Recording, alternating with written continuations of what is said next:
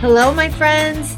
Welcome to Grandma's Leadership Podcast. I am so excited to talk to you today.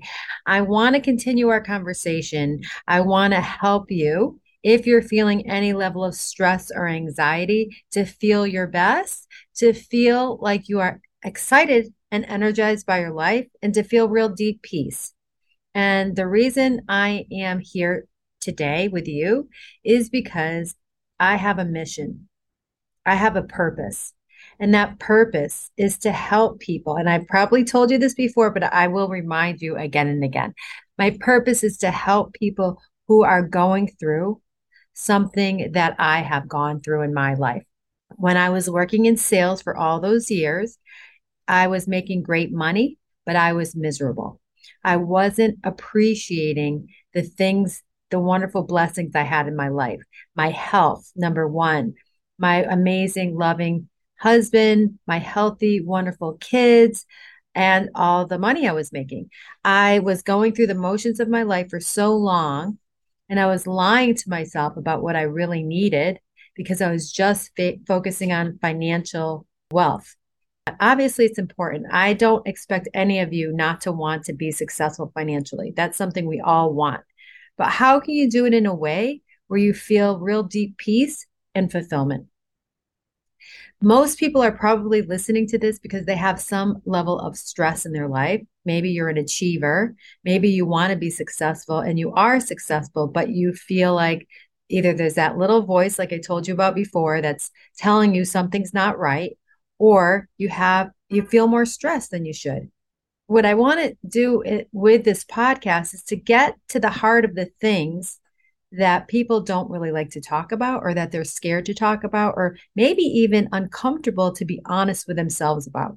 So let's get into the conversations about the things that are going to really make us feel better about who we are and how we're living.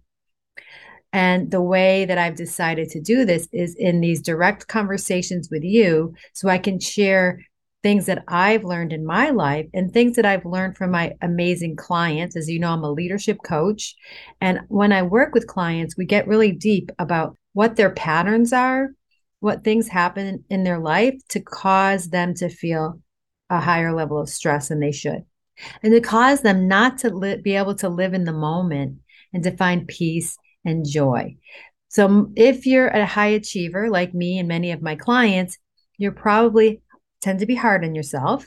You might be a perfectionist. Sometimes you don't, you kind of put yourself last.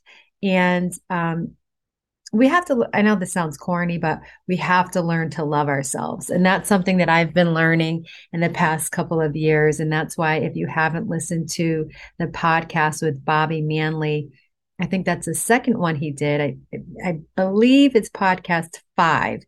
Um, he talks about how he learned to love himself, and I just absolutely love that because it's something that I've been working on, and I've been trying something that he told me about, and it works so well. So in the morning, I want you to all try this. When you are brushing your teeth, pay attention. Are you really looking at yourself, or are you thinking about something else, or are you looking sideways or not really wanting to pay attention to yourself. I noticed when I was brushing my teeth the day after I spoke with Bobby that I would kept looking to the side. Like I wasn't looking at myself. And I looked at myself. I dropped my toothbrush. I finished brushing my teeth and I said, Amel, I love you. And it felt so corny and it didn't feel real, but I kept doing it. All of a sudden, I felt this warmth come over me, almost like as if when someone that you love hugs you and you get this feeling of like everything's going to be okay and this warmth that just comes over you it's hard to explain um, it was like i was really looking at myself and seeing myself and giving myself the care and love that i really needed and I wasn't used to doing that. And it feels really uncomfortable. It feels weird. That's why I keep saying it felt corny because I'm like, this is weird. You know, why am I doing this? But actually, that was my fear talking. That was the part of me that doesn't want to slow down enough to give myself the care that I really need. That's the part of me that can be sometimes short tempered or just kind of plow through the day and not listen to that little voice because I don't want to deal with it. I don't want to hear it. I don't want to deal with the stuff that's holding me back because I am just focused on achieving. And so that's the thing, like this whole, the whole, the work that I do with my clients and my goal for the podcast is to help people to achieve at the highest level. So, really, what I want for you is to achieve not what your goals are, but beyond what you can even dream that you can do. Because from my own experience with my own self, just doing what I'm doing now, I never thought in a million years I'd be able to do this in the way that I'm doing it and the type of work that I'm doing with my clients. Um, I never thought I had the capacity to do this. I didn't believe in myself enough and I didn't have enough confidence. I had false bravado. So there's a difference between confidence and bravado. And real, true confidence, and this is really important. So I'd love for you to even jot this down. Real, true confidence comes from humility. I'm going to repeat that. True confidence comes from humility. When you are humble enough to to just not have to show up in a way that you need to prove yourself, that's real confidence. It's a quiet strength. And if you see some of the most successful people of all time, they had that. Leaders like Nelson Mandela, Martin Luther King, Jesus, Gandhi, Buddha, right? So those are all leaders who were really strong and who suffered a great deal, um, but they were deeply humble, and they people gravitated to them because of their strength and humility. So many of us have maybe in the past thought that people that are humble maybe there's a weakness to that but it's in fact it's the opposite one of the things that inhibits many of the people that i have worked with men, even myself, for many years of my life, is there was a part of me that didn't feel good enough. So we all have three basic needs, three emotional needs that we have in our life. It's to feel worthy or to feel significant, um, to feel safe and secure, and to feel loved and connected. But the the one I see again and again, especially with high achievers, and sometimes the reason we're such high achievers is because there's something that we're trying to prove either to ourselves or to someone else. I have a client whose father was really hard on him and his brothers were really hard on him growing up. They kind of picked on him. And he grew up to be extremely successful, the most successful out of all of his family members. And to this day, he still is in the pattern that he was when he was in his childhood of trying to prove himself. And I've seen myself in my adult life spend so much of my time trying to prove myself to others, trying to show up in a way that I um, portrayed perfection. And that's not realistic. But that was coming from this part of me that didn't feel good enough. So it's hard to be humble if we have that as an issue in our life. If there's a part of us that just doesn't feel worthy and we don't believe in ourselves, how can we show up with others in a way that we're vulnerable. It's very difficult. So that's something that, like I said, I want to talk to you about things that people don't talk about, right? It's something that I see with many high achievers. I'm not saying that's you, but off, I, this is one thing I will say. Oftentimes, the people who think that they're not that way are the worst ones. So, if you aren't able to see what your blind spots are, um, there's a, a, really good chance that you have blind spots that you're not aware of and that you have things that limit you. Every single one of us has things that limit our positive influence with others and also makes us feel bad. So, if you're having a high level of stress in your life, like I said to you before, you have to start to think about what are the things that I, number one, am I focusing on what I can control? Am I learning how to be in the moment? And really, to, you have to start getting honest with yourself about what is it that's causing this level of stress. Is there something that's getting in my way that I'm not wanting to look at? So that's where I want to start you off today. Before the next time we talk, I want to talk to you about what how patterns start and how we can start to shift some of our patterns and get into a little bit more detail about these three needs the need to be, feel safe and secure, the need to feel loved and connected, and the need to feel worthy.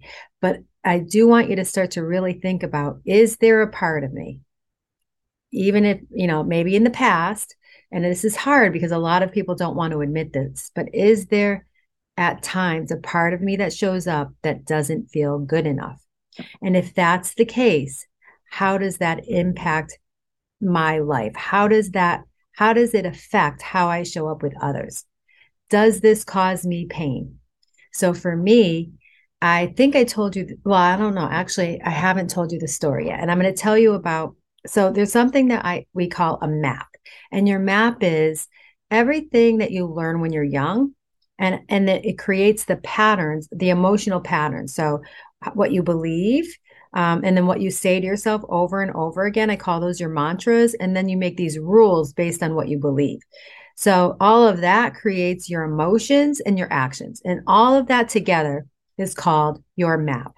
That's really just the crap that happens to you when you're young, what you learn from your parents, and what you do to try to get these needs met, these three emotional needs that I told you about the need to feel good enough, the need to feel safe and secure, and the need to feel love and connected. And many of us, because our parents are human beings, they could have loved us so much and they could have given us a great childhood. But because they're human beings and all humans are flawed, we have flawed maps, which means sometimes we don't feel great about ourselves. And sometimes we do things or that we have blind spots that can maybe negatively impact other people more than we'd want that if we were at our best. So my map, there's many things that happen in my map to make me feel on some level that I didn't feel good enough. I was the youngest of five children. My parents, my mom, my, my mom and dad got married when they were very young. My dad went to get a, a wife, believe it or not. He, he was living in the States. My parents are from Lebanon.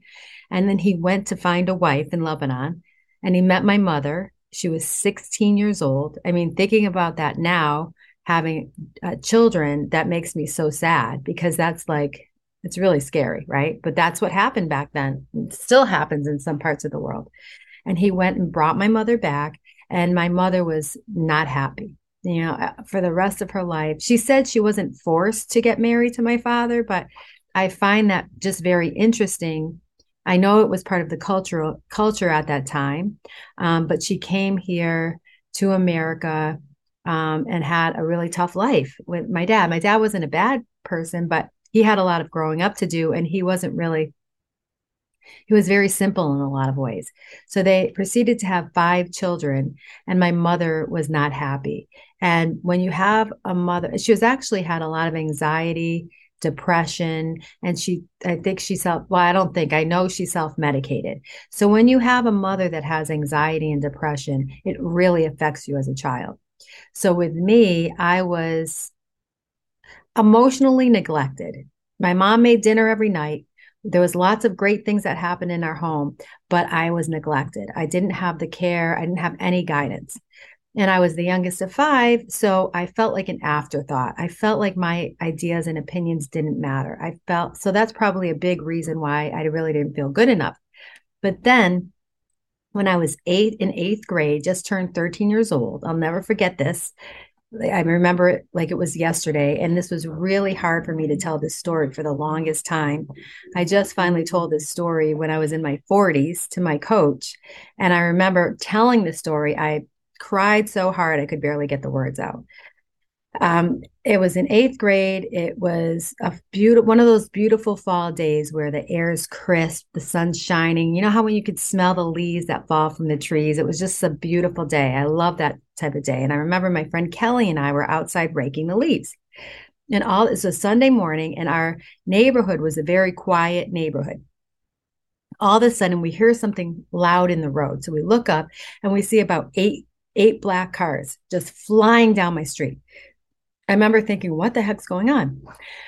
And then before I could even think, uh, those cars just um, surrounded my house.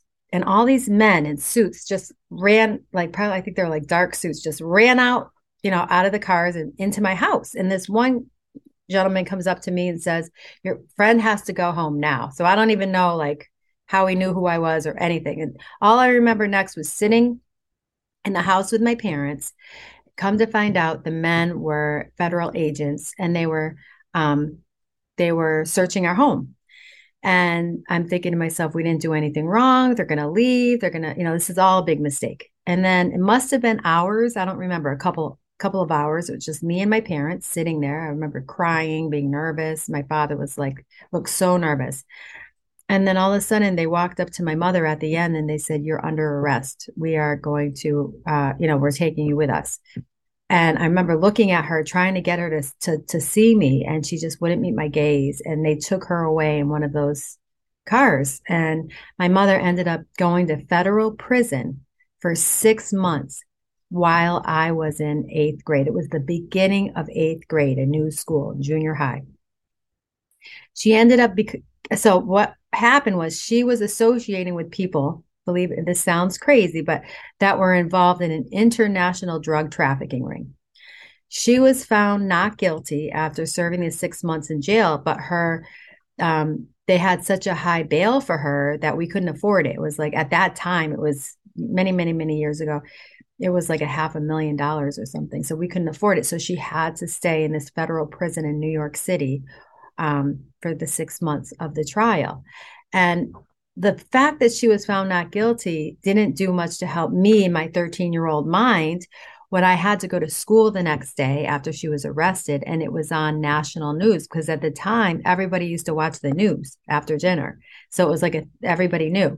I walked into school so feeling so ashamed, feeling like I did something wrong. And that day changed me forever. And so everybody has and I'm not telling you this just to, you know, tell you. I'm telling you because we have to be honest with ourselves about what affects us in life. I kept I moved away and kept that a secret because I carried that with me, that that shame um, uh, and that something was wrong with me because people did treat me differently after that but i probably changed. I know i changed. I before that i was full of life. I was on the um i was on the cheer team. I had lots of different friends from different groups. After that i, I got quiet and i didn't share how i felt with anybody. I pretended i was fine. So that was the beginning of me pretending and having to have people like me and see me in a certain light and trying to direct how people felt about me. But what happened was I got the opposite result of what I wanted because I wasn't being vulnerable. I wasn't showing up as authentic, and people could sense that. So, just telling you that story is hard for me. Like, I still, it's still hard to tell that story. Um, but I think it's important for me to be honest with you because I'm asking you to get honest with yourself about what's holding you back. And when I when I finally opened up about that story and about how it made me feel, I realized that there was a reason that I didn't feel good enough. But I was carrying around this old story from when I was 13 years old as an adult, and I had to liberate myself. And I want to let you know that whatever you're carrying around, you don't have to carry it, but it's a work in progress. It's okay if you're not there yet, if you're not ready to let it go. Um, but that's what I want to help you to do. I'm going to leave you there for today because I feel like that was so heavy and we have so much more to do. Um, but I want you to start to think about is there something that's happened in your life that you're carrying around? And is there a part of you that at even if it's just a small part that sometimes doesn't feel good enough? And if so, how does that impact your life? And we'll continue this conversation next time. I hope you have a wonderful day, and I look forward to talking to you soon. Bye, guys.